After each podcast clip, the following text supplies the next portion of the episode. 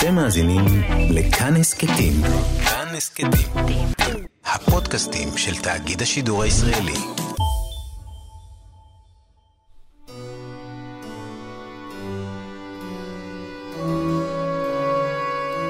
מאחורי הקלעים, שעה עם רותי קרן על צידו הנסתר של עולם התרבות והאומנות.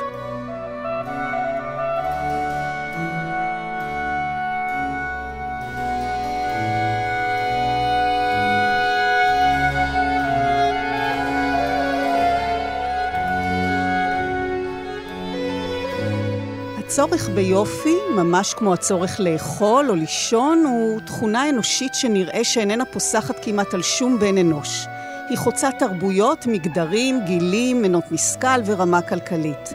אנחנו נפעמים מול יופי באשר הוא ומשתוקקים לקחת אותו הביתה, שיהיה שלנו, לידינו. לכן אנשים קוטפים פרח יפה, אוספים אה, קונכיות על שפת הים, מצטלמים לצד אה, יצירות אומנות, ומשם ממשיכים לחנות המוזיאון לקנות פוסטר של ליל כוכבים שצייר ואן גוך, או גלויות קטנות עם רישומים של פיקאסו, וגם אה, חנויות המזכרות, הקדושות בפסלוני דוד קטנים, מכוונים בדיוק לצורך הזה, לקחת את היצירה המקורית ושתהיה שלנו. אלא שיצירה מקורית יש אחת, והעתקים שלה מחווירים בדרך כלל, ואולי מוזילים, ואפילו פוגמים גם באותה חוויה מרגשת מול היצירה שאנחנו מבקשים לשמר. ובכל זאת, משך שנים עולם האומנות ייצר העתקים, רפרודוקציות, גם ברמה גבוהה מאוד, חלקן אפילו בחתימת האומן, וכיום באמצעות טכנולוגיות חדישות אפשר להגיע ליצירה שקרובה מאוד מאוד למקור, לא רק לצרכים מסחריים, ביתיים, אלא אפילו לצוגות במוזיאונים. איכות כזאת אינה העתק של יצירת אומנות, אלא מדובר בתהליך יצירת אומנות מחדש. אומנות בפני עצמה. יאיר מדינה הוא אומן שיעתוק, הגדרה צרה לאינספור מיומנויות ורבדים שהוא עוסק בהם, והיום במאחורי הקלעים ניכנס איתו אל מסתרי הצילום וההדפסה של יצירות אומנות מגוונות. אני רותי קרן מגישה ועורכת, ארז שלום על הביצוע הטכני. שלום יאיר. היי, רותי. רגעים כאלה של לחשוק ביצירת אומנות שאתה רואה, של התרגשות שעולה על גדותיה, קורים לך לא מעט. ובכל פעם אלו רגעים מכוננים שמובילים אותך למקצוע הזה שבחרת, או מחדדים בעבורך את מה שאתה מחפש באמצעותו. כן, אני זוכר עוד uh, כשהייתי ילד, בן 12 או משהו כזה, ירדתי במדרחוב בירושלים. והייתה חנות פוסטרים, היה שם פוסטר שלימים גיליתי שזה דיוויד רוברטס, צייר מפורסם, עשה סיבוב שלם במזרח התיכון ואסף כל מיני פרטים חזרה לאירופה, וצייר איזשהו vision של ירושלים בוערת. כל כך אהבתי את הדבר הזה, וזה היה תלוי מעליי בחדר, כל לילה שהייתי הולך לישון זה היה הכניסה לחלום שלי, החלום על ירושלים, כשאני בתוך ירושלים. בהמשך, הגעתי למוזיאון ישראל, אני פוקד את המקום הזה תדיר, זה סוג של בית שני עבורי, ובאחת מהתערוכות שראיתי, תערוכת צילום, הופיע שם אה, תצלום של אנסל אדמס, צלם אמריקאי, אבי הזון סיסטם, שזה איזשהו תהליך או סטנדרט לצילום, או כלי לאיך לחשוף תמונה כדי לקבל את מירב הגוונים האפשרי. הצילום הוא צולם באזור הכרמל שבקליפורניה, פשוט צילום נוף, הר ברקע, ועד לחזית מגיע החול. אני זוכר את החווייתיות של החול, זה משהו שמאוד נגע בי, הרגשתי שמה שאנסל מצליח לעשות זה לקחת חתיכה מהמציאות ולהעביר לי אותה בצורה שהיא הרבה יותר עמוקה מלהראות לי תצלום של משהו. היה שם משהו שהצליח לתפוס חוויה בצורה שמאוד נגעה בי, והרגשתי שאני רוצה את היכולת הזאת, לאגוד רגשות וחוויה ולהצליח להעביר אותם דרך נייר ודיו, או במקרה הזה הדפס כסף. בהמשך, התחלתי לעבוד טיפה בצילום בירושלים, פתחתי סטודיו, ואני זוכר שנדרשתי באחד מהפרויקטים, מישהו ביקש להדפיס משהו, והבנתי ששיטת הדפוס הנכונה תהיה דפוס משי. ואני זוכר שהגעתי לאיזה בניין תעשייתי, משהו באמת uh, מיוחד בירושלים, אחד מהיפים באזור תלפיות. אגב, הסטודיו שלי היום ממוקם דלת לימין אותה הדלת. על הדלת היה טסט שהוא תלה, ראובן מרום. זיכרונו לברכה, תלה על הדלת של איזה ריבוע כתום שהוא בדיוק הדפיס, והוא נתן לו להתייבש ככה בחוץ. ואני זוכר שאני פשוט הייתי בהלם מהחווייתיות של משטח הצבע. גם הכתום, שאני מאוד אוהב, אבל החווייתיות, החומריות של הצבע פשוט העיף אותי. והייתי חייב להבין איך גורמים למשהו לספק חוויה מהסוג הזה. ולימים התמחיתי בלעשות רפרודוקציה של החוויה הזאת, או שעתוק של החוויה הזאת. עוד uh, סיפור שהוא ככה אולי ממחיש את החיבור העמוק לצורך לגוע ולצורך להרגיש. אני זוכר שבגיל צעיר ראיתי תמונה של... Uh, זה נקרא Capturing the Unicorn, לתפוס את הבלתי נתפס, לתפוס את היוניקורן, את ה... חד קרן. את חד הקרן. כן. והדימוי הזה רץ איתי בראש הרבה שנים, ויום אחד כשאני בניו יורק, אני מגלה שהדימוי הזה הוא מתוך סדרה של שטיחי קיר שמוצגים באגף של המטרופוליטן, ואני מגיע לאותו מקום, אני אומר, זהו, אני חייב לעשות את זה, להגשים את החלום הזה. נכנס לחלל שבו מוצגים שבעה שטיחי קיר ענקיים, מדהימים, ואני בתוך החדר ככה מגיע בבוקר מוקדם, לתפוס מבט טוב כשעוד אין אנשים, נשאר שם כמה שעות ומעורר את הסקרנות של השומרים וכולי, ובנקודה מסוימת אני אומר לעצמי, אין סיכוי שאני לא נוגע באחד מהם, אין סיכוי, אני לא יכול לצאת מפה בלי זה. זה כובש אותך, זה דבר נוראי. אני לא חושב שזה טוב לעשות את זה, או שזה נכון לעשות את זה, ואני לא מעודד את אף אחד לעשות את זה, אבל אני לא יכולתי לשלוט בעצמי. אז עשיתי את זה. כמובן שתוך שתי שניות יש לך אזעקה. זאת אומרת, נגעת. נגעתי באחת הפינות של אחד השטיחים, אה, כמו חוויה באמת אה, מיוחדת.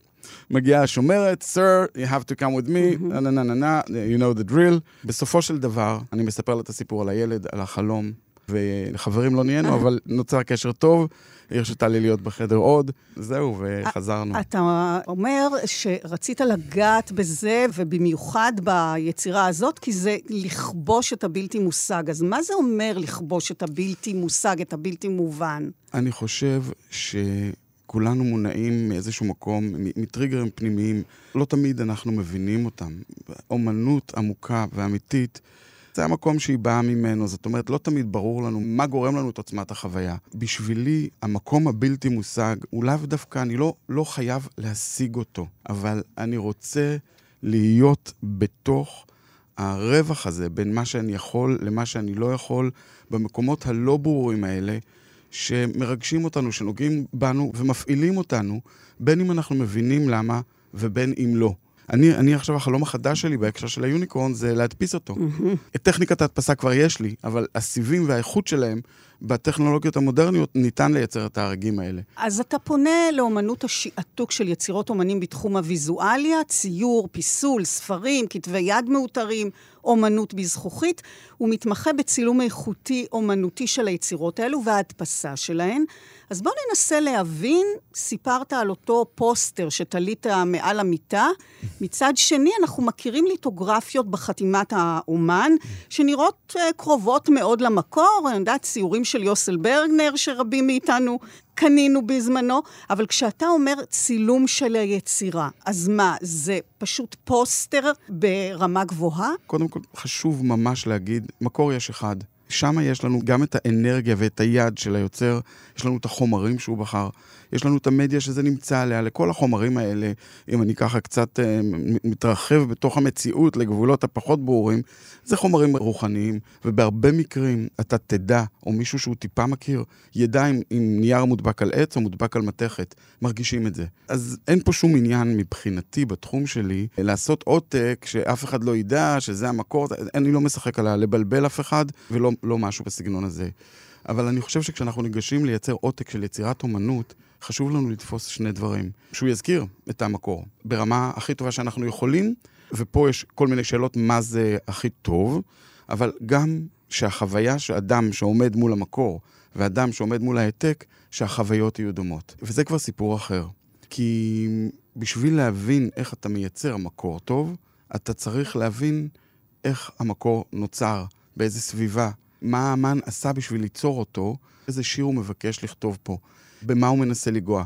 הדברים האלה בחלקם מאוד טכניים. כחול אולטרה מרין, אפשר למדוד אותו בספקטרומטר ולשעתק אותו בצורה די מדויקת, או לא, אבל הדברים הם מאוד מאוד ברורים. אבל רוח הדבר לא תמיד ברורה גם לאמן. ופה נדרש באמת להכיר טיפה יותר את האדם, מאיפה הוא עובד, מי הוא, מה הוא מבקש להעביר. ולכן אני חושב שיש הרבה רמות של שעתוקים. מהחנות במוזיאון, שתמכור את הפוסטר, שמודפס על נייר כרומו, באיכות טובה יותר או פחות, עד להעתקים שמבוצעים על ניירות מהסדרות הכי גבוהות בעולם לאומנות, מפעלים שמייצרים 500 שנה של נייר שעליהם הודפסו גם הליטוגרפיות והסריגרפיות של ברגנר בין היתר. שהודפסו ב... שהודפסו באופן כללי באבולוציה של השעתוק. אנחנו, אם אני אתחיל אותה מהליטוגרפיה, רק לצורך העניין, כן. אז ליטו וסרי, ליטו זה אבן וסרי זה משי, אז ליטוגרפיה, בעצם היו לוקחים ציור בצבע מלא שצויר, מפרקים אותו למספר מסוים של צבעים, כל צבע מקבל שכבה שנחקקת על האבן, בצורה כזאת שכשאני מניח על האבן דיו ועל זה נייר ומעביר את זה דרך מכבש, עובר הצבע הזה אל המכבש. אותו סיפור בדפוס משי, באמצעות אמולסיות אנחנו אוטמים ומאפשרים מעבר של צבע, וכל פעם מדפיסים צבע אחד.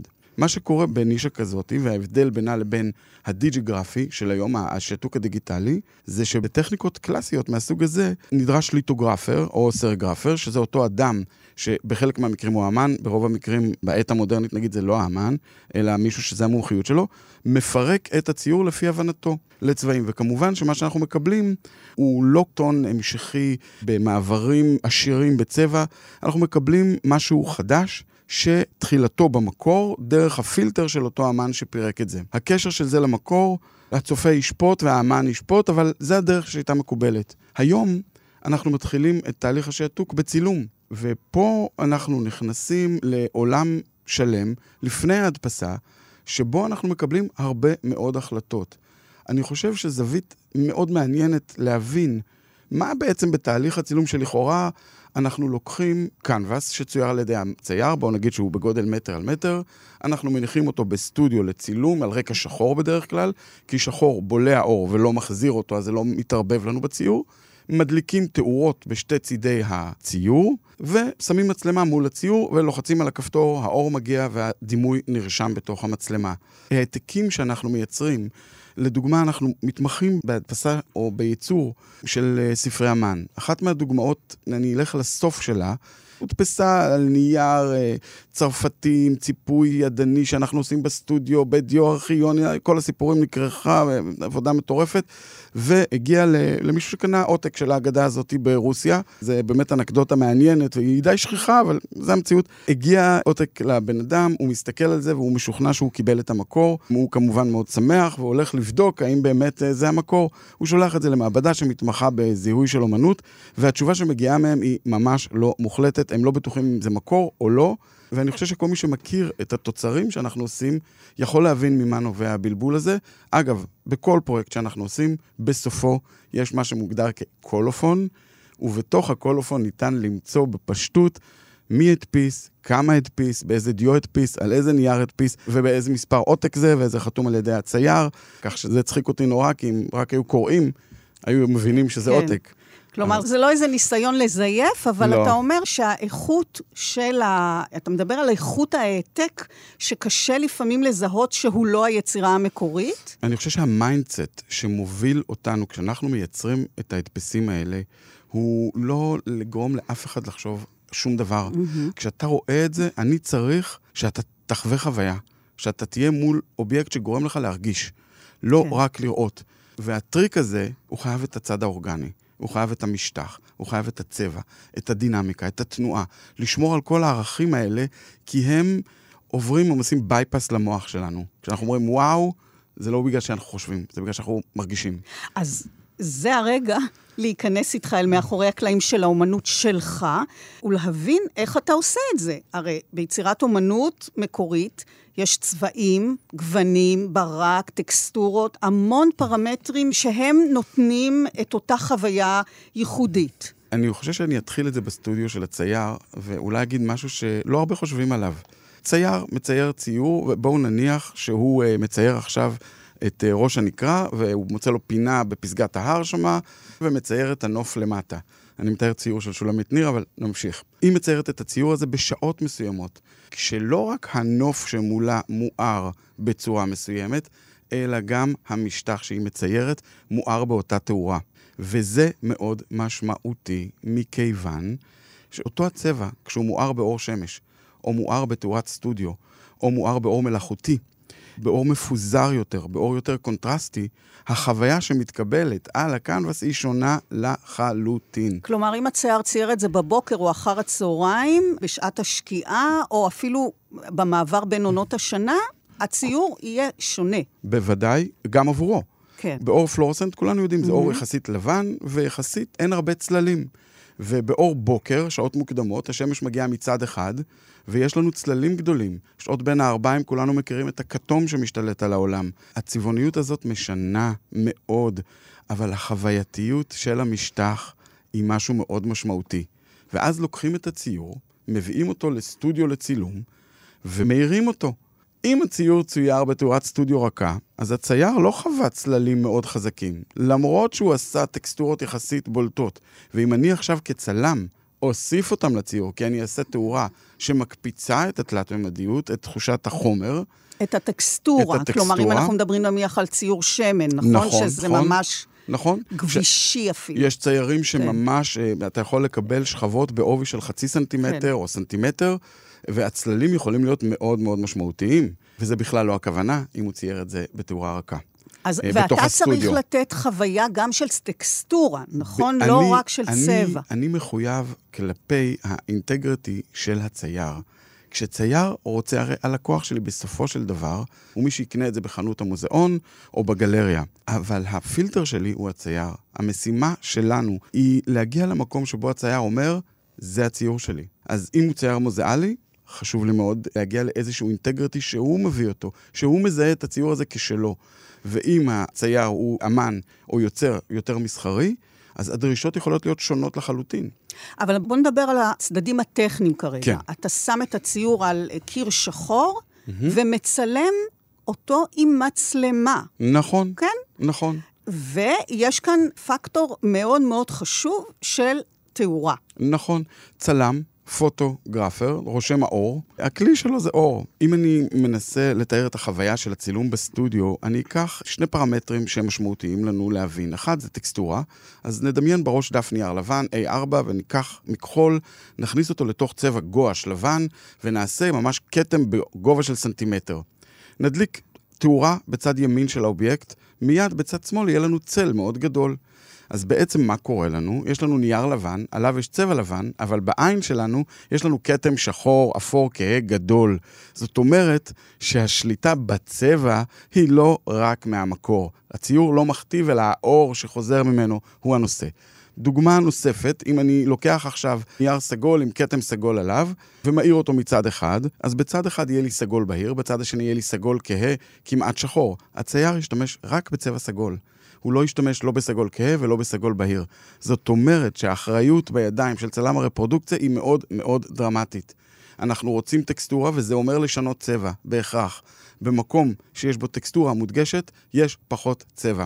זה אחד על אחריות. חשבון השני. זה אחד על חשבון השני בצורה חד משמעית. יש הרבה דרכים עדינות וחכמות לייצר את שניהם, mm-hmm. אבל האיזון הזה הוא פר ציור, הוא לא משהו ג'נרי שאנחנו מריצים. ברגע שסיימנו ועשינו הדפס, אז בואו נגיד שהאינטנשן שלנו היה להדגיש את החומריות בציור, ויש לנו צללים ככה קצת יותר בולטים, והכל מרגיש לנו וואו, ממש אפשר לנגוע ולהרגיש את הטקסטורה.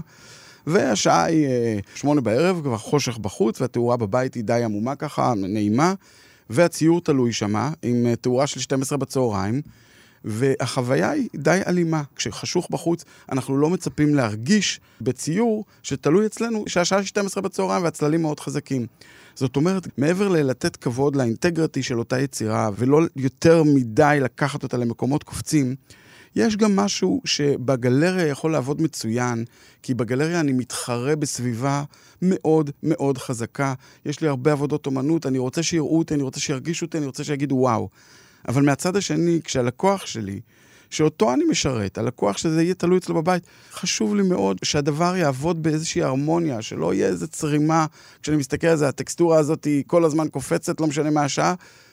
זה מתחבר לזה שהציור, אתה לא יכול לצלם אותו הפוך, כי האור צריך להגיע מהזווית שהצייר צייר. יש, יש המון פרמטרים מהסוג הזה שהם משפיעים עלינו ברכישת כן. ההדפס. אז אתה מדבר על אה, טקסטורות, שזה אחד המרכיבים הבולטים ביצירת מקור, אתה מדבר על צבעים, שזה אתגר עצום להשיג, אבל יש טקטיקות עוקפות שמייצרות בעצם אשליה, וגם בזה אתם משתמשים. יש מקרים מאוד מעניינים שבהם אין לך אפשרות לעשות reproduction.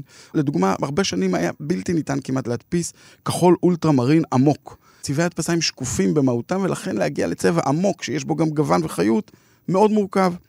אבל, אני זוכר ציור של יצחק גרינפלד, של קדייה שלו, שם היה לנו בעיה עם האולטרמרין, בעיה קשה, ואני זוכר שאחד מהפתרונות היצירתיים שהבאנו, בציור הזה הופיע גם כתום.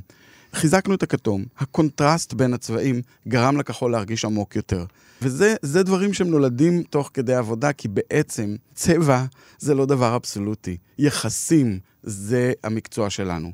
החיבור בין דברים. ובמקרה הזה, העצמה של אחד גורמת לשני להיראות אה, גדול יותר, זה יכול גם להיות הפוך, אבל יש המון חיבורים כאלה שאנחנו עושים ביום-יום. אז אנחנו מדברים על טכניקות, ועוד נתעכב אה, על סוגיות אה, הנייר, על אמצעי ההדפסה, עד דבקים, אבל נראה לי שהמרכיב המרכזי מבחינתך כדי להגיע לחוויה של יצירת המקור, הוא המרכיב האנושי. האישי, הקשר וההבנה בינך ובין האומן. אז מה זה אומר? לאיזו קרבה אתה צריך להגיע? אילו פרטים אתה צריך לדעת? למה צריכה להיות מעורבות רגשית? אני חושב שכשאתה עובד עם אנשים יוצרים, אנשים יוצרים זה אנשים שהמימד הרגשי אצלם הוא מאוד מאוד דומיננטי. כך ש-it's not a choice, אתה לא יכול לבחור. ואני חושב שאם אתה אדם מאוד מאוד טכני, יהיה מאוד מורכב עבורך לעבוד עם אמנים או עם יוצרים. יכולת הביטוי שלהם, או מה שהם אומרים ומה שהם מתכוונים אליו, לא תמיד אותו דבר. אתה צריך להכיר את שפת הגוף, אתה צריך להכיר את עולם המושגים, מאיפה הבן אדם מגיע. כשאני בוחר שותפים לעבודה, אנשים שאנחנו, שעובדים בסטודיו, מאוד חשוב לי שהם יבואו מתוך העולם הזה, כי אני לא צריך להסביר להם למה אותו אמן שעושה איזה עווית בפנים ומתכוון להוריד 2% אה, מג'נטה מתחת לענן, זה צריך להיות אה, אלמנטרי. עכשיו, המשפט שאמרתי, ברור לי שהוא סינית לרוב האנשים, אבל uh, זה צריך להיות ברור לך אם אתה רוצה לעבוד uh, בתוך מקום, uh, סביבת עבודה מהסוג הזה. זה בדרך כלל הרבה הוויות פנים, זה בדרך כלל הרבה משפטים שאין להם שום קשר למה שמתכוונים, אבל הם מאוד ברורים למי שמהתחום. אני חושב שכשאמן מגיע אליי לסטודיו, חשוב להבין את נקודת הזמן הזאת. אם הוא לא מכיר אותנו, אז בעצם הורה מגיע למשפחתון להשאיר את הילד שלו, והוא בן שלוש, זה משפחתון, זה לא גן. יצירת האומנות זה דבר סופר דרמטי. בשביל האמן, אתה חייב לתת לו ביטחון, הוא חייב לבטוח בך שאתה תטפל בילד, אתה תשמור עליו, אתה לא תשאיר אותו בצד, שהוא יקבל את כל מה שהוא צריך, את כל האינגרידיאנס בשביל שיצא טוב. כשמתפתחות מערכות יחסים, זה עניין של אמון קודם כל, ואז יש התמסרות, מכיוון שיש פה באמת הרבה החלטות שנעשות על ידינו וקשורות לאומנות, והמערכת הזאת, הדבר היחיד שאני יכול להשוות עליה, באמת זה מערכת אה, של נישואין. עד זה, כדי כך. עד כדי כך. יש שם הכל מהכל. דבר אחד ברור, אנחנו מנסים לשמור על הקשר הזה כמה שיותר.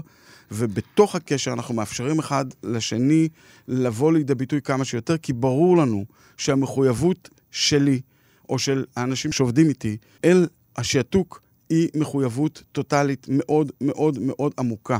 אבל למה, למה צריך להיות קשר כזה כמו שאתה מדבר? אתה מדבר על קשרים משפחתיים, בני זוג, כן. הורה שמשאיר את הילד שלו במשפחתון ו- ו- כן. וחרד לגורלו. למה הדברים האלה צריכים להתקיים בשביל שתהיה יצירה טובה.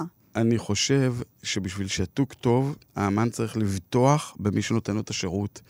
ומאחר... זה לא מפחיד אותך? בטח שזה מפחיד, אבל uh, זה חלק מה... That's what I do. לפעמים אני חושב, אני לא בחרתי, אני, זה פשוט, זה מה שאני כן. עושה, אני קם בבוקר, זה מה שאני עושה. כן. וכן, אני אה, מרגיש שאני נשוי לכמה אנשים.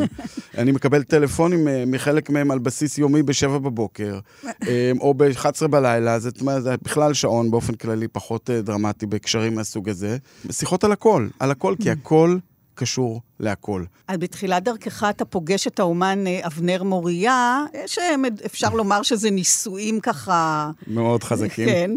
אבנר מוריה שהתארח אה, גם אצלנו כאן במאחורי הקלעים אה, על איוריו לספרי המקרא, האגדה והמגילות, ואפשר לומר ש...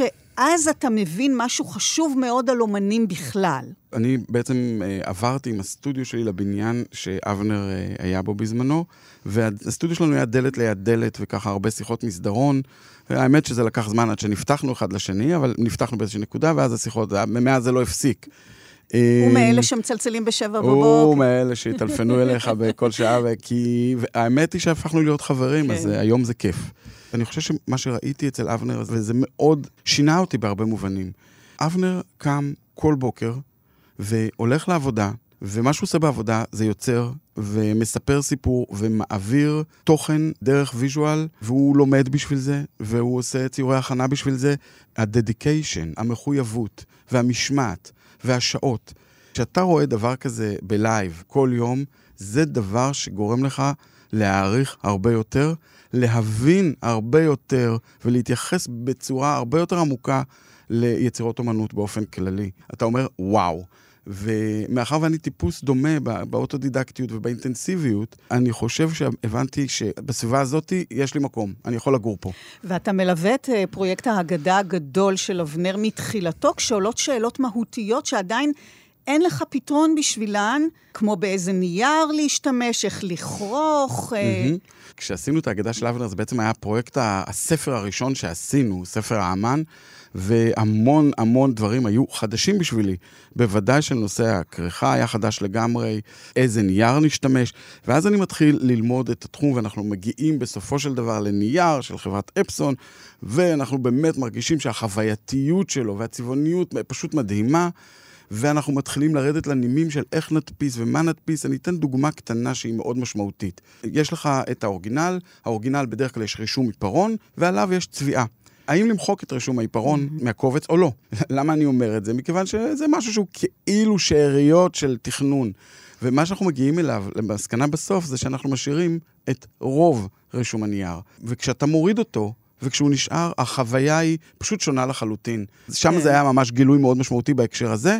אז הנייר והעיבוד, הכריכה ודבקים, איזה דבקים להשתמש, אנחנו נכנסים לכל העולם נטול חומצה, העולם הארכיוני, ולומדים בעצם לייצר פקסימיליה של המאה ה-21. והסיפור הזה באמת מתרחש אה, סביב השעון, הבנתי שאפילו ישנת בסטודיו. זה כדי... בהחלט אחד מהפרויקטים שממש אתגרים, מכיוון שהכל חדש. המדפסות מאוד ישנות של אפסון איטיות בטירוף, ואבנר בן אדם אה, אינטנסיבי, אני מאוד אוהב אותו, והקשר הוא נפלא, אבל הוא אינטנסיבי. אה, עשר, לא יודע, עשר בלילה, 11 בלילה, מטלפן מניו יורק, הוא מצליח למכור, הוא חייב עותקים, עכשיו, עכשיו, עכשיו, אנחנו אמצע החורף, ירושלים, יורד שלג, ואני מוצא את עצמי על מזרון עם שעון מעורר לכל ארבע שעות, להחליף גליל במדפסת ולבדוק שהכל בסדר ולחתוך נייר עם uh, סרגל. יש לך הרבה רגעים מהסוגים האלה.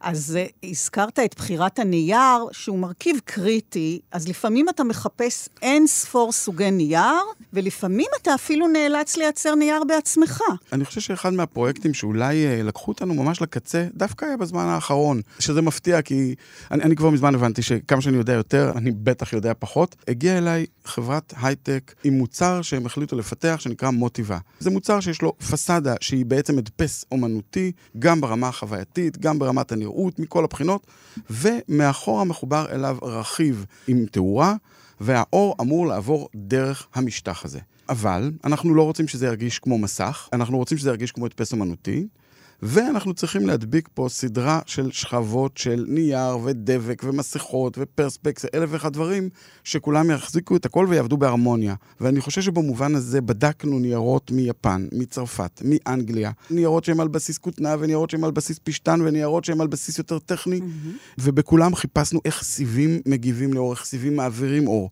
איך החדות של הקצוות של התאורה, האם זה חד מדי ומרגיש מסך, האם זה יותר רך ומרגיש אורגני, עד שאתה מגיע להרמוניה. כשאתה חושב על דבק, אתה לא חושב על האם דבק מעביר אור בצורה מושלמת, אתה לא חושב אם הוא משנה את הגוון, אתה לא חושב על המון דברים שנדרשנו לחשוב עליהם בפרויקט הזה, ואתה מגלה את זה תוך כדי צעידה. חשוב לך לדוגמה שהבוהק של הנייר יהיה כמה שיותר טוב, כי כשאתה רוצה להדפיס תכלת, אתה רוצה תכלת ולא תכלת צהובה. או אם הרקע שלך הוא טיפה שחור, אתה לא רוצה, אז, אז אתה נדרש לייצר מסכות מניירות לבנים, ונייר לבן באופן כללי מעביר אור הרבה יותר מנייר שחור. יש לך בקיצור חגיגה שלמה של פרמטרים, ושוב, התווך הוא איפה שהדברים נמצאים. זאת אומרת, יכול להיות שמסכה מסוימת תהיה מושלמת, אבל היא לא תהיה לך טובה מבחינת הצבע, ויכול להיות שצבע מסוים יהיה נהדר, אבל לא יעביר את האור בנייר הספציפי, ולכן זה תמיד בסוף מה מתאים ולא מה הטוב. התחלנו עם נייר יפני, ניירות יפני, ניירות אה, שמבוססים על, על אה, סיבים של קוזו, שזה סוג של עץ. זה ניירות שידועים ביכולת העברת האור הנהדרת שלהם. הבעיה שלנו הייתה 20 גרם, 40 גרם, 70 גרם, 90 גרם, 105 גרם, 135 גרם, את כולם ניסינו, ובאיזה טקסטורות שאפשר לדמיין, ובאמת העברת האור הייתה פנטסטית. מצד שני, כמות הציפוי שיש על נייר דק היא קטנה יותר, ולכן הדחיסות האופטית של הצבע על ההדפסה פחות כיפית, והעומק של השחור פחות טוב. בסופו של דבר הגענו לנייר אנגלי מאוד מיוחד, גם כן 190 גרם, משמש המון ל- לרפרודוקציות של ספרים, והסתבר שהוא עובד מדהים, בניגוד מוחלט לכל מה שחשבנו, כי מעל 100 גרם לא העביר אור טוב, אבל הוא עבד מדהים. זה דרש פיצוי טכנולוגי מצד החברה, הם נתנו אה, תאורה טיפה שונה, אבל הגענו שם לסיפור מדהים. נייר יפני, במקרה אחר, אמנית בשם אנדי ארנוביץ', ייצרה בבושקה, מטריושקה, בובה בתוך בובה, ועטפה את הבובות, בעצם הפרויקט דיבר על אה, שדרה של כוח של נשים, ועל הבובות היו הדימויים של הסבתא רבא, הסבתא, אנדי והילדות שלה, אחד בתוך השנייה. רעיון מקסים, אבל האתגר שלנו היה להדפיס על נייר בעובי של 20 גרם, פלוס מינוס, ולהצליח אה, לעטוף איתו את הבבושקות. הרבה משחקים, איך אתה עושה את זה, בסופו של דבר הגענו לאיזשהו קרייר, לאיזשהו נשא שאליו מצמידים את הנייר ומדפיסים. גם זה נשמע מאוד פשוט, מה הבעיה? לוקחים משטח פלסטי, שמים עליו את הנייר, מדפיסים. האמת היא שזה לא בדיוק ככה. כי להחזיק נייר מ-20 גרם זה מציאות מורכבת. כי הוא ו- מאוד דק. הוא מאוד מאוד דק. הוא יכול לזוז. והוא זז, והאוויר נכנס בינו לבין ה carrier, והדבק למעלה אם הוא מודבק רק בפינות, אז באמצע הוא יותר loose, והוא מייצר גל, ואם אתה מדביק למעלה ולמטה, אז נוצר tension בין החלק התחתון לחלק העליון, מה שיוצר לך בעיות בהדפסה, כי הנייר מתנגד. אני כבר עם סחרחורת. אוקיי, בדיוק. אז, אז זה האתגרים, בסופו של דבר אתה מדביק את זה רק מצד אחד, יש פתרונות אה, כיפים, אתה מגיע לאיזון. אז אתם ייצרתם פה בעצמכם אז, משהו. אז נכון, יש פה הרבה פתרונות טכניים שהם בין לבין. בפרויקט אחר של אנדי, שזה ספר מסע להודו, שם בעצם חיפשנו הרבה זמן נייר כי העבודה שלה הייתה מאוד מאוד חווייתית, וזה נעשה בספר אמן. מצאנו נייר צרפתי, ושם בעצם נדרשנו להמציא קצת את הגלגל, אני אומר את זה במרכאות ולא במרכאות. הגענו עד לחברה שמייצרת כימיקלים, מייצרת ציפויים לדפוס פיגמנטי. קנינו את הציפויים, חברה אמריקאית, שדרגנו אותם אחרי שיחה עמוקה עם כימאי בישראל, אני אומר שיחה, אבל זה שלושה חודשים. הגענו לדרך לצפות את זה, קנינו ציוד למריחת דבק, ואיתו ציפינו את הנייר משתי הצדדים, בלה בלה בלה בלה בלה.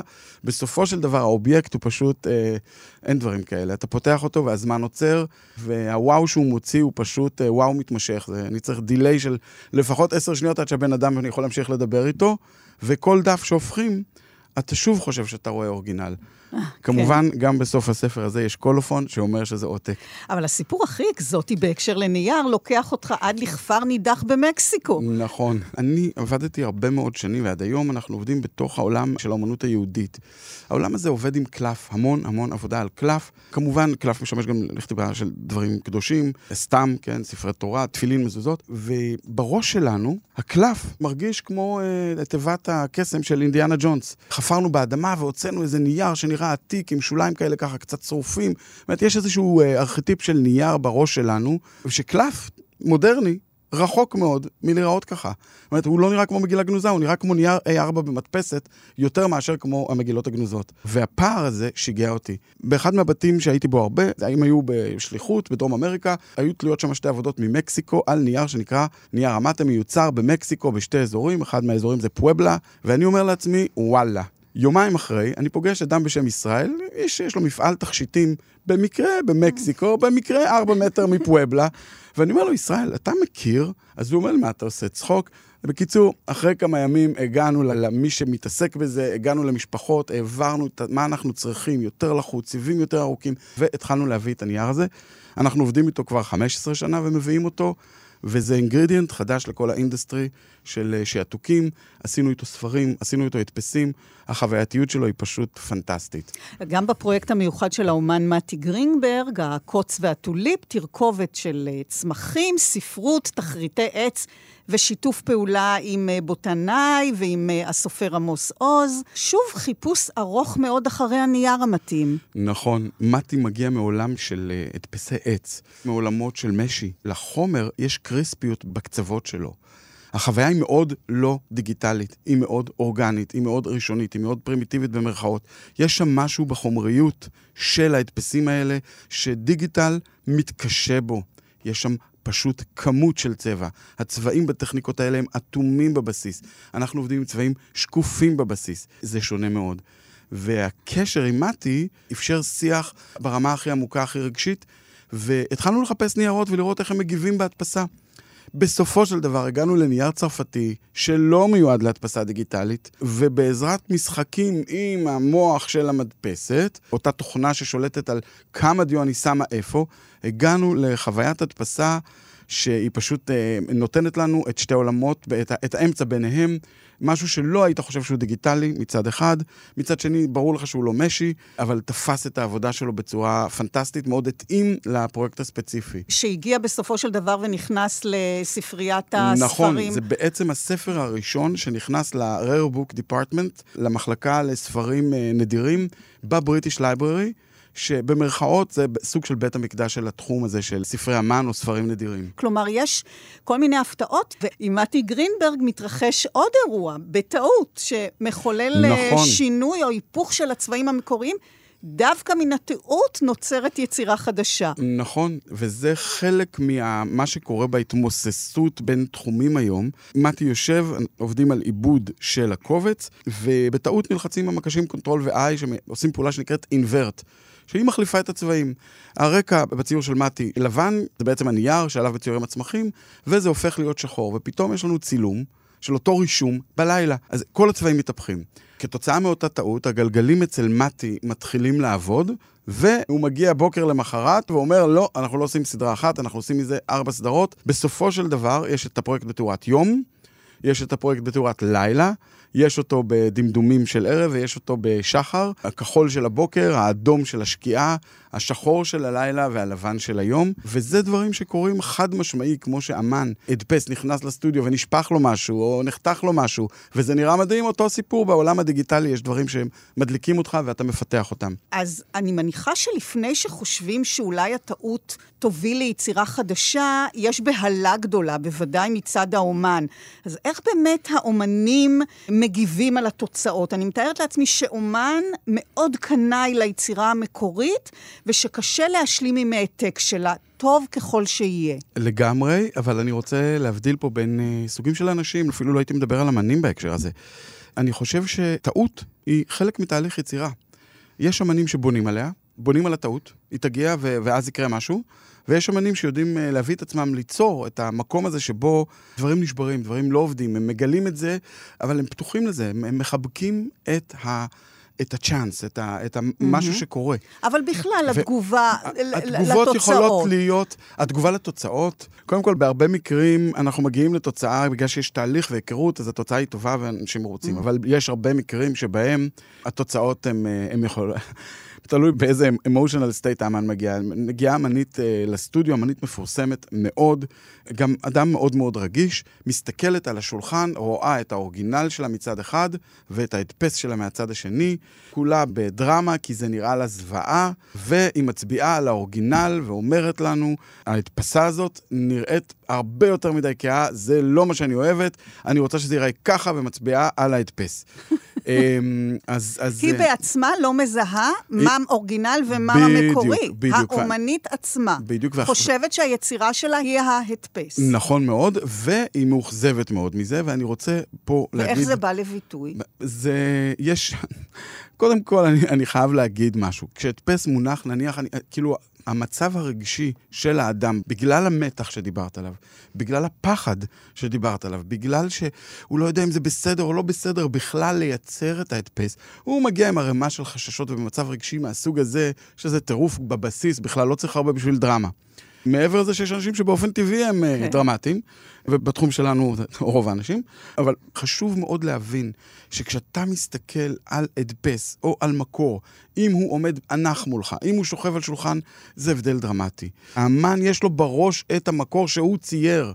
וכשהוא רואה אותו בתאורה שונה, הוא יכול לא לזהות אותו עד כדי כך. Mm-hmm. זה נראה לו שונה לגמרי, וזה פשוט מזעזע אותו. ולעומת זאת, ההדפס, שמצולם בתאורה שאותה הוא כן מתחבר אליה, נראה לו בדיוק הדבר הנכון. אז ככה נוצר דבר מהסוג הזה. לפעמים זה לוקח רבע שעה, שצריך ממש להירגע ואז לחזור לזה. כלומר, להירגע ממה? להירגע מהבכי.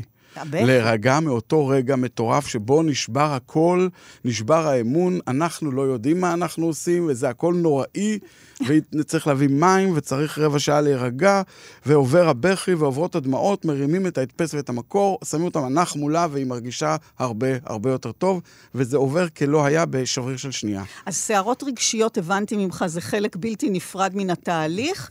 אבל יש כאלה שהם טיפה יותר, צאצאים של אומנים שמביאים את uh, יצירות הוריהם ומבקשים לשכפל, נכון. או המפגש המרגש שלך עם uh, לאה גולדין, אמו נכון. של uh, סגן uh, הדר גולדין, זיכרונו לברכה, שנפל בשבי, נעדר והוכרז חלל צה"ל במבצע צוק איתן. הדר היה צייר, ואימו מביאה אליך ציורים שלו לסריקה. יש בוודאי חרדת קודש, חלילה שלא לפגוע או לאבד את הציורים האלה, שהם מה שנותר מן הבן שנפל. לגמרי הדר שאני כל כך מתפלל ומייחל להחזרתו, למרות שלא פגשתי אותו מעולם, אני מרגיש שדרך לאה ודרך עבודת האומנות שלו אני מכיר אותו יותר. Mm. מגיעה לאישה מדהימה בפני עצמה, עם כל המטען הזה, עם כל הסיפור הזה, מפקידה בידיי את האוצר שלה, הפרטי, שהוא גם האוצר שלנו, הלאומי. זו אחריות מטורפת. זו אחריות מטורפת, ואין לזה שום קשר לאיכות האומנות או לרמה, אין לזה שום קשר לכלום. זה פשוט חוויה מאוד מלחיצה. אז אתה לוקח את זה הביתה ואתה ישן עם זה, ב- ב- ב- אתה, אין מצב שאתה משאיר דבר כזה בשום מקום. ומשם מתחיל מסע שמתפרס על כמה שנים, שבהם אנחנו סורקים ומדפיסים לתערוכה כזאת או לתערוכה אחרת. כמובן שמזה גם נגזר כל הטיפול בדבר, בהשקעה בפרטים, בהשקעה בחשיבה של איך זה ירגיש ואיך זה ייראה, ובהרבה מקרים זה לא מודפס אצלנו, אלא מודפס בחו"ל, אם זה מוצג באו"ם, אז זה צריך להגיע לגדלים גדולים, המון המון פתרונות אז זהו, אז את הציורים האלה אתה סורק. אמצעי נוסף שאתה משתמש בו, בעיקר, כך הבנתי, כדי לצלם יצירות גדולות, ואז אתה סורק את היצירה בחלקים, ולפני 20 שנה אפילו בנית מתקן מיוחד שמניע את הסורק כך שאפשר לבצע את הסריקה באמת בחלקים, אבל כאן עולה בעיה של אור שמגיע מזווית קבועה. זה ממש אה, מרתק הסיפור הזה, אני מאוד uh, מחובר אליו, כי הוא, הוא בא מאיזו תקופה נאיבית שלי, שאני בכלל לא חושב, אלא אני פשוט עושה דברים שנראים לי הגיוניים. בתקופה ההיא עוד לא היו מצלמות ברמות שיש היום, דיגיטליות, ואחד מהאתגרים הגדולים, כשהתחלנו לעבוד עם ציורים של אמנים, זה הציורים היו גדולים, והסורקים היו מאוד קטנים, והמצלמות היו עם CCD שהוא קטנצ'יק, יותר קטן מהמצלמה הכי פחות טובה של טלפון היום, ונאלצנו להשתמש בסורקים תעשייתיים. סורקים היו בגודל 30 על 40, זה המקסימום, ואז פיתחתי, במרכאות אני אומר כי זה פשוט לא יתואר הדבר הזה, מתקן שמחזיק את האורגינל בצורה שלא תפגע בו, ותוריד אותו לגובה מפולס מעל לסורק, וככה יכלנו להזיז את הסורק מתחת למקור ולסרוק אותו. כמה ימים אחרי הגילוי המרעיש הזה, המצאת הגלגל, מגיע יצחק גרינפילד, אותו בחור מהשקדיה, ומביא לי כתבה, אומר לי, אני חושב, בחור צעיר שאתה מאוד תשמח לקרוא את זה. יצחק היה אז בן 70 פלוס מינוס, היום הוא בן 90 פלוס מינוס, ובכתבה אני רואה שמוזיאון אמריקאי מאוד מפורסם, אני לא זוכר אם זה ה-Library of Congress, המומה או מטרופוליטן, במחלקה לדיגיטציה שלהם עושים משהו דומה מאוד לסורקים בחלקים. מאוד שימח אותי מאוד, גרם לי להרגיש שאני בטרק הנכון, כן. ושאני לא צריך לפחד. אחת הבעיות הגדולות שיש לך כשאתה סורק בסורק, בסורק הטכניקה מביאה את האור ב-90 מעלות לציור. And that's it, אתה לא יכול לשלוט בזה. וכצלם זה מרגיש כמו מישהו שמחזיק לך את הידיים. ובתאורה הזאת, החוויה היא מאוד קבועה. כאילו הטקסטורה יחסית מושטחת בחלק מהמקרים ויחסית בולטת בחלק מהמקרים, תלוי בכמה המקור הוא טקסטורלי. ברגע שעבדנו עם, עם הסורק הזה, אחד מהדברים, מהמגבלות, מתקרות הזכוכית שגילינו, זה בעצם, זה, זה נשאר טכני. זה פשוט נשאר טכני, ואתה מסתכל על זה, והציור נשאר קבוע, העיניים נשארות קבועות, הייתי אומר כבויות, זה לא מצליח לעשות את מה שאומנות יודעת לעשות, וזה לשלוף אותך מהמציאות שלך ולהעביר אותך לפנימיות שלך, לעולם שאין בו גבולות ורובו לא ברור. כשאתה משתמש בדיווייס שהוא טכני, זה מאוד מורכב לעשות את הדבר הזה. כי אין לך את השליטה, אין את הטעות, אין את הסנטימטר של התאורה שזזה ככה או ככה, ואין את זה. בסורקים חדשים, מודרניים היום, שזה מאוד מעניין, יש את האפשרות הזאת. Mm. וזה דבר מרתק. כי בעצם, כמו שבתוכנות לעיצוב גרפי, יש אפשרות ליישר טקסט במרכז, בימין, בשמאל, יש היום אופציה חדשה שנקראת אופטיקל, שבעצם ב-AI, סוג של אינטליגנציה מלאכותית, אתה מקבל ריווח שיסתדר לך טוב בעין. שזה יהיה נכון, זה קצת ימינה, אבל זה מרגיש במרכז. כלומר, יש שליטה בתאורה. בדיוק, אבל בטכנולוגיות כן. החדשות יש שליטה מדהימה בזווית התאורה, ו- וזה חגיגה לא נורמלית. את המגילות הגנוזות, למשל, אתם מצלמים אה, גם במקטעים, נכון? נכון מאוד. הפרויקט של הצילום הספקטרלי של המגילות הגנוזות מבוצע במעבדה תחת סטנדרטים מטורפים מבחינה מדעית, של קיול ושל תאומים מטורפים ומעקבים מאוד מאוד דידקטיים על התוצר. הצילום עצמו עצמו מתבצע בתא שטח. שגודלו 10 על 15 סנטימטר פלוס מינוס, וזה התא השטח היחיד שמצולם. אין אפשרות לצלם גדול מזה, ולכן כל פרגמנט של מגילה שהוא גדול מהשטח הזה, מצולם בחלקים. ואז מחובר בתוכנה. מה המפגש עם חומר עתיק כל כך גורם לך? אתה ממש מקבל לידיך לסטודיו את האוצר היקר הזה? זה לא מגיע אלינו לסטודיו, הסטודיו פותח יחידה בתוך רשות העתיקות, mm. בסמוך למיקום שבו נמצאות המגילות הגנוזות, מכיוון שלא ניתן להזיז את המגילות ממקומן. רחוק מדי בגלל השמירה על תנאי לחות וטמפרטורה של מערה. כן. ובעצם אנחנו בונים שם סטודיו, כמובן שהסטודיו נבנה על בסיס טכנולוגיות ואפיון של ex NASA engineers, עם טכנולוגיות מנאסא, ובעצם כשאתה פוגש פרגמנט כזה, אני חושב שיש בזה רגע מאוד מאוד מרגש, בין אם אתה דתי או לא. אני חושב שהתת-מודע שלנו מאוד נוכח ברגעים האלה. אתה בעצם נוגע, וכמו שאמרת בפתיח שלך, פה יש חוויות שאתה רוצה לקחת מהן חתיכה הביתה, וזה כשאתה נוגע בנשגב נגיד, או במעבר, או הדבר הלא ברור, אתה רוצה מזכרת משם. וזה אחד מהרגעים האלה שאתה ממש מרגיש שאתה צריך אותו. זה רגע מכונן, זה פרגמנט מלפני 2,200 שנה, והוא מכיל בתוכו את האותיות הראשונות של ספר בראשית, לדוגמה. בשבילי גם הזכות הזאת, החוויה הזאת של להיות חלק מהדבר הזה, זה אחריות להיות חלק מהיסטוריה, להעביר את הלפיד ממקום למקום. אז המסע הזה בזמן, כשאתה עוסק אה, באומנות, אפשר לומר, אומנות עתיקה באמצעים אה, מודרניים, אתה חש אה, באופן עוצמתי במיוחד כשאתה מבקר במוזיאון הדפוס גוטנברג בגרמניה. אני מגיע לתערוכה בגרמניה, תערוכת דפוס גדולה, דרופה, אני רואה ספר אמן מוצג, אני אומר, וואו, אני חייב את זה. בקיצור, אני קולט שזה בעצם עותק של אה, יוהאן גוטנברג, התנ"ך הראשון שהודפס, 1470 ומשהו, אם אני זוכר נכון, ואני מחליט לנסוע למיינץ. המפגש עם אה, מנהל המוזיאון במיינץ התחיל בנסיעה ברכבת, אה, נסיעה שאורכה 300 קילומטר, ואני זוכר שאני מסתכל בחלון של הרכבת ומרגיש שאני... בעצם נוסע מהמאה ה-21 לאיפשהו בתוך המאה ה-15. החיבור הזה, בעצם אני אותו אדם, אני סוג של יוהאן.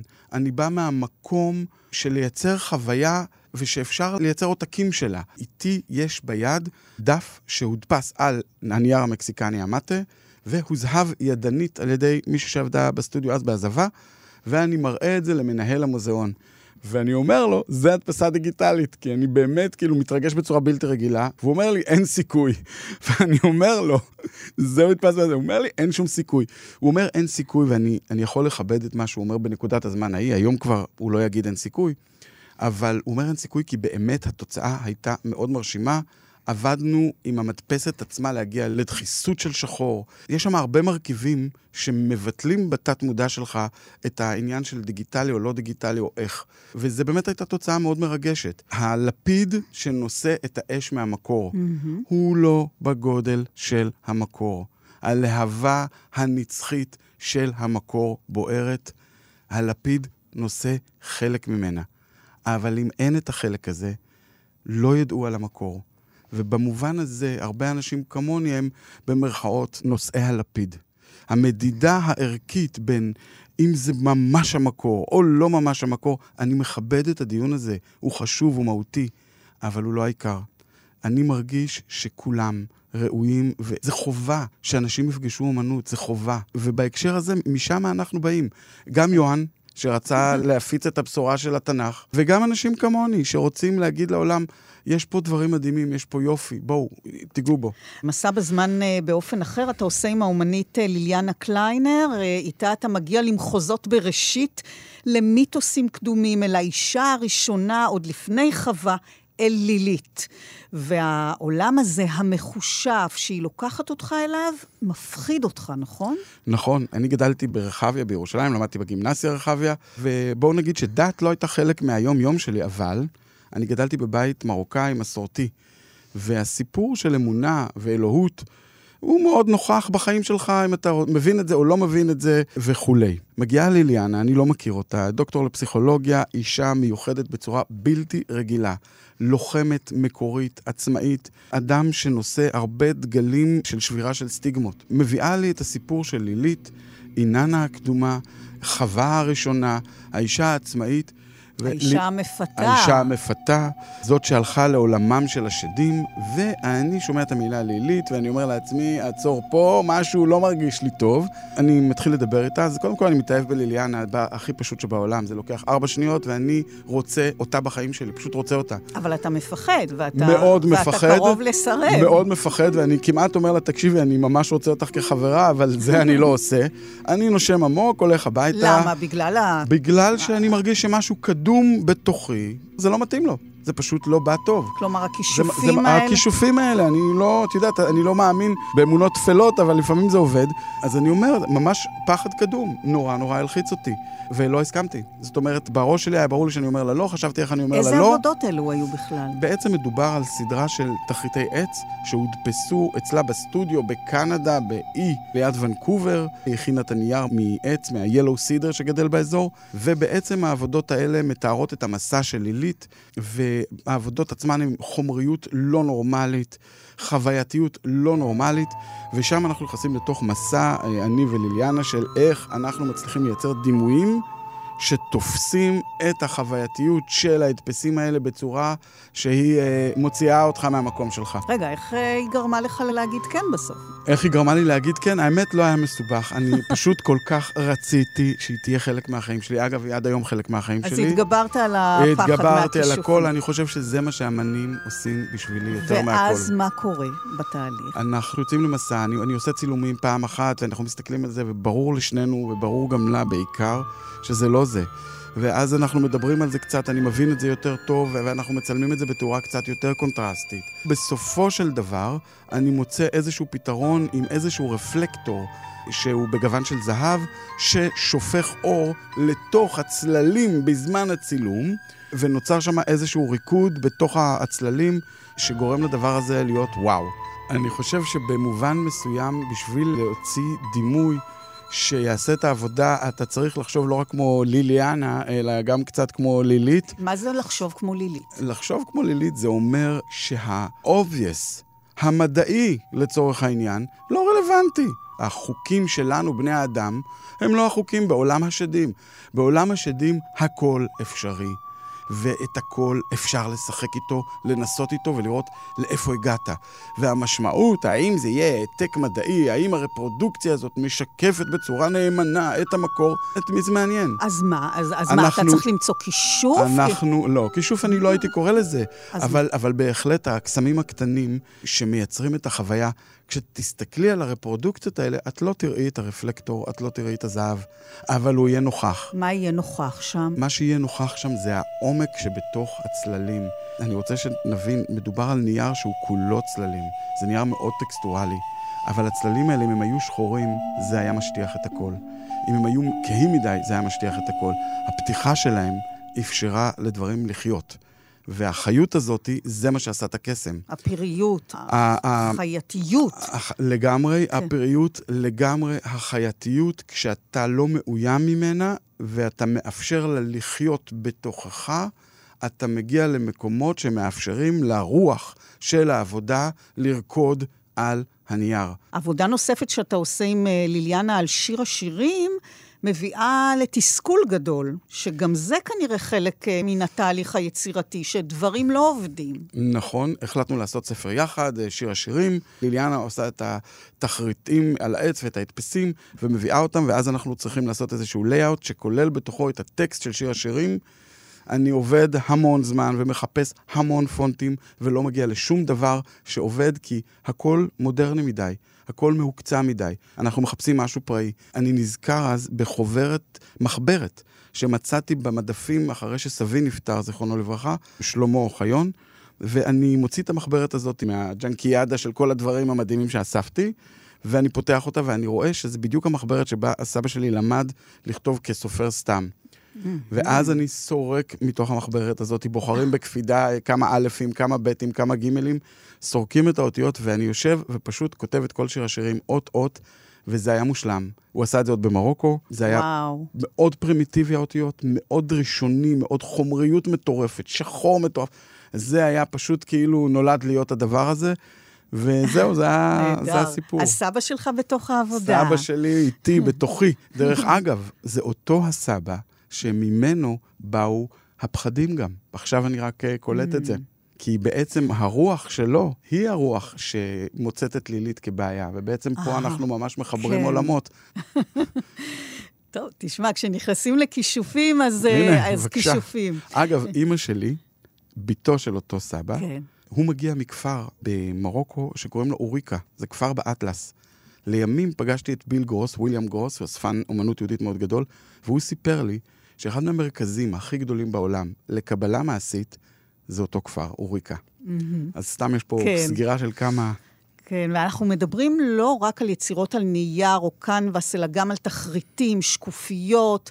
עם דוד מוס, אדם חשוב עבורך מאוד, אתה משקיע דם, יזע ודמעות. מדובר במקורות שונים שהמגוון שלהם והצורך באחידות בתוצאה יוצרים אתגר מאוד לא פשוט. דוד מוס, אני חושב שאני חייב להגיד, הוא אדם שהאמין בי, והוא האדם שאמר לי בדרכו שלאיכות יש מקום בעולם הזה.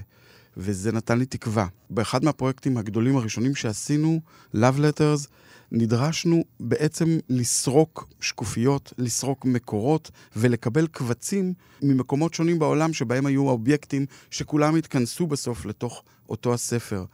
במקרים כאלה האתגר הוא מעבר לכל, דוד הוא פרפקציוניסט מהשורה הראשונה. אני לא חושב שיש עוד שורה לפניו, ואם יש, נראה לי שאני עוצר אצלו. הבן אדם הוא פרפקציוניסט באמת, כל פיקסל עם סקוטש ברייט. אמ, ואני זוכר שאחד מהאתגרים הגדולים הייתה פעולת ההאחדה של כל החומרים. לקבל חוויה אחידה. ולפעמים כשאתה עושה את הדבר הזה, אתה לא רק מגביה במרכאות את הנמוך, לעתים אתה גם מנמיך את הגבוה. כי החוויה השלמה היא מה שאנחנו מייצרים. החלקים משרתים את השלם, וזה תמיד ככה, בין אם זה הדפס אחד, בין אם זה ספר עם 100 רפרודוקציות. אז אתה פוגש אין ספור סוגי אומנות, אומנים מגוונים, ועם כל אחד מתקיים אותו קשר עמוק שהוא שווה ערך או רב ערך לנייר, אה, לתאורה, למצלמה, לצבע, ובכל זאת, מפגש עוצמתי במיוחד, בלתי נשכח. אני חושב שאם אני צריך לבחור שני מפגשים שהם ככה ממש אה, זכורים לי בעוצמה מאוד גבוהה, מפגש אחד הייתה עם אמנית אה, חרדית, מגיעה אליי לסטודיו, מתעקשת לדבר איתי כמה פעמים. אני אומר, אוקיי, היא יושבת מולי, אני רואה שהעברית שלה לא, לא מושלמת, ובסופו של דבר מהשיחה אני מבין שהיא גדלה בתוך קהילה חרדית מאוד מאוד סגורה, ובעצם למדה עברית ואנגלית בכוחות עצמה לבד. תוך כדי השיחה היא מראה לי אה, ציורים ומשתפת אותי בתכנים מתוך הציורים. ציור אחד דיבר על, על הנושא של אלימות במשפחה, ציור אחר דיבר על הרבגוניות בתוך החברה, אבל מעבר לכל התוכן שהיא ניסתה להביע ולציורים עצמם, פתאום אתה קולט שאתה נמצא מול אמן בצורה הטהורה שלו, כשהוא ממש חייב ליצור, שהאומנות בחרה בו. אין לו ברירה, היא לא יכולה לשלוט בזה, היא עושה, עצם השיחה שלה איתי, זה ממש דבר שהוא איסור מוחלט במקום שהיא באה. התפקיד שלי במקרים מהסוג הזה, כמו שאני תופס אותו, זה א', לתת הכרה, לראות אותה, לראות את היצירה, ודבר שני, לנסות לחבר אותה למורה, למורה במקרה הזה, להמליץ לה ללכת לבקר במוזיאון, להבין שהיא לא לבד, להבין שמה שהיא עושה עושים הרבה אחרים, ואני חושב שבמקרה הזה, השיחה הזאת השאירה עליי רושם עצום. עצום, כי באמת ראיתי את הערך בלייב של העבודה שלנו, ביום-יום. אני חושב שבשביל זה שווה לקום בבוקר. הסיפור השני, שהולך איתי ממש אה, הרבה בתוכי, הוא אה, אמן שהגיע אליי עם, אני חושב ששישה או שבעה ציורים. משטחים, שחורים, כהים, מעט מאוד פרטים, המון לקה, אימתו של צלם הרפרודוקציה. למה? זה, כי זה ברור שזה הולך להיכשל, כי ברגע שיש לך המון לקה על רקע שחור, הרפלקטיביות של האור זה רק הברקות ורק סיפורים מפה להודעה חדשה, והתמודדויות של איך להעיר ואיך, טירוף. והוא מסתכל עליי ואומר לי, תשמע, הרבה אנשים ניסו לצלם לי את זה ולא הצליחו, זה מאוד חשוב לי.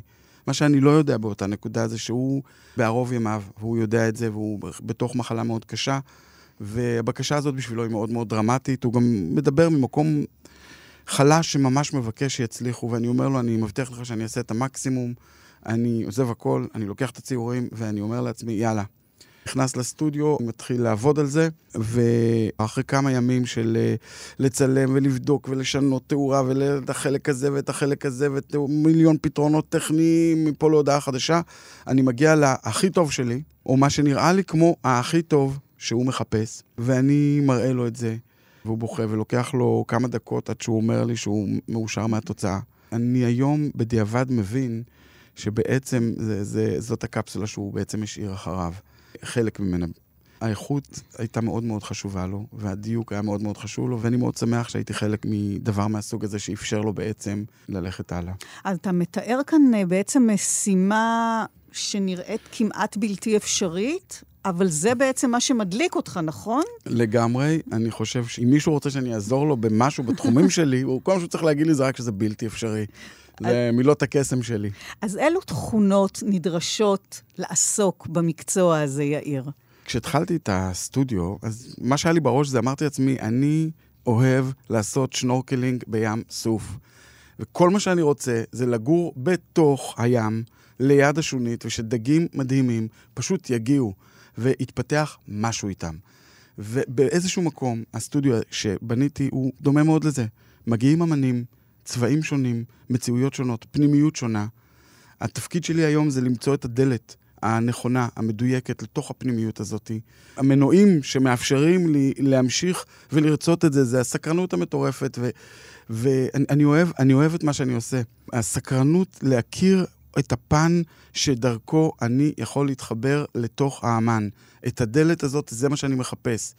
אני מוצא אותה כי, כי הצבעים מבלבלים. אני מוצא את הדלת, אני נכנס ואנחנו מגדירים יחד, ברמה רגשית, ברמה אה, פיזית, כחול או כואב. זה יכולים להיות מושגים שמתארים את אותו חלק בציור, ומשם אנחנו בעצם בונים איזשהו חזון והולכים אליו ביחד. אם אני צריך למצוא מקצוע מוכר, שאני מתחבר אליו יותר מהכל בהקשר של מה שאני עושה, זה דווקא תרגום. כי תרגום, גם בספרות, כשאני צריך לתרגם סוס מרוסית לעברית, אני לא בטוח שהוא יישאר סוס. כי בכל תרבות יש לסוס תפקיד אחר. ואותו סיפור, כשאתה מתרגם מצבע שמן לטיפה של דיו בגודל של שתי מיקרון, שתי אלפיות המילימטר של דיו שקוף לא יכולות להחזיק את העוצמה של, של טיפת שמן או של משיכת מכחול, אין, אין, זה לא יקרה. אבל זה תרגום. ואם אני אחליף את הסוס בכלב, אז אני יכול להגיע בתרבות שאני מדבר עליה, בקהל שאני מדבר עליו, בחוויה שאני מייצר, אני יכול להגיע לחוויה בעוצמה, לא אגיד דומה, אבל אני יכול להגיע לחוויה עוצמתית שמעבירה חלק מאותו מקור. תהליך העבודה של החיפוש הפנימי שלך בתוך עצמך, שהוא שיקוף של החיפוש שלך בתוך הפנימיות של האדם שאתה פוגש, יש פה הקרבה, כי יש פה אחריות. כי יש פה מה להפסיד, כי יש פה מחיר לשלם.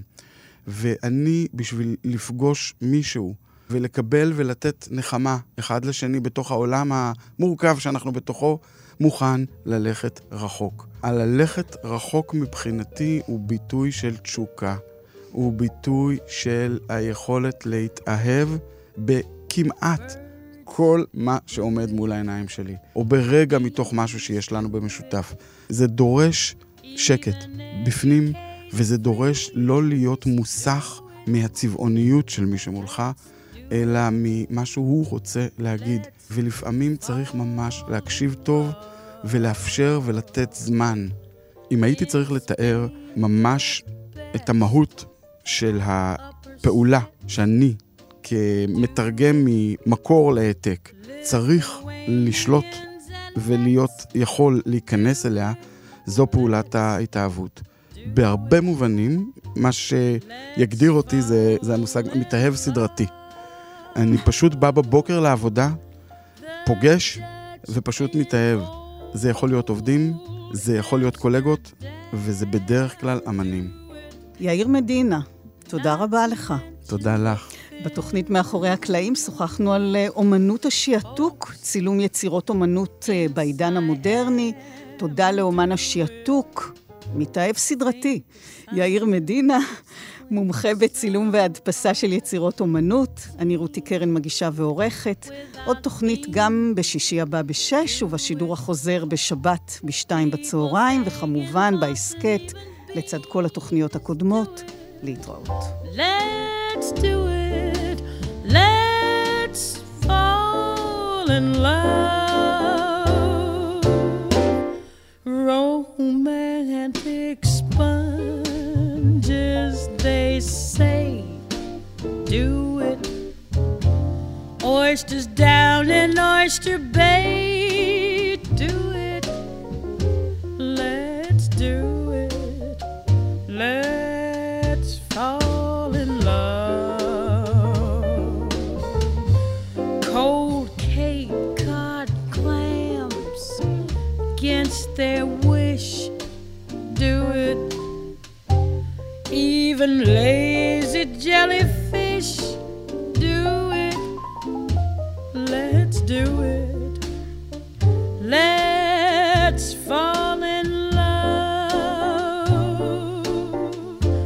Electric eels, I might add, do it.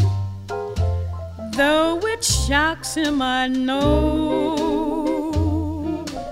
Why ask if Shad do it? Way to bring me Shad and roll in shallow shows.